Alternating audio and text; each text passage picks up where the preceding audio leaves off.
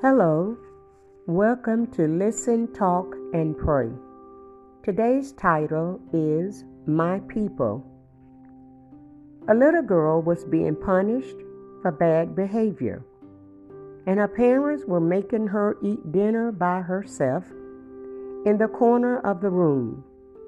They paid no attention to her until they heard her pray part of Psalm chapter 23.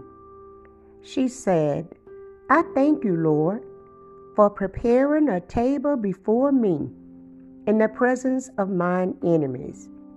It is a cute story, but our families can sometimes feel like our enemies when they aren't exactly what we want them to be. Yes, sometimes even our spiritual family.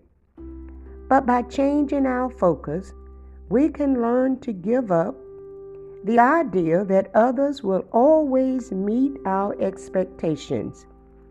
Our scripture text today is 1 Peter chapter 2 verses 9 through 10 and it reads But you are a chosen people, a royal priesthood, a holy nation, a people belonging to God, that you may declare the praises of him who called you out of darkness into his wonderful light.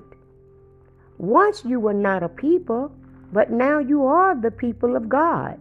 Once you had not received mercy, but now you have received mercy. Instead of focusing on others, we can find hope in the truth that we are one of God's very own children through faith in Jesus, He has chosen us and made us His own special people. The Lord has brought us into His family, and we can be sure that our relationship with Him will never be severed or cut. He'll never treat us as an enemy.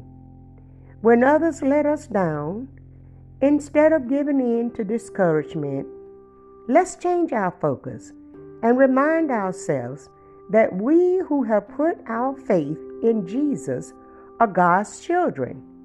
We are loved, cherished, and cared for by Him.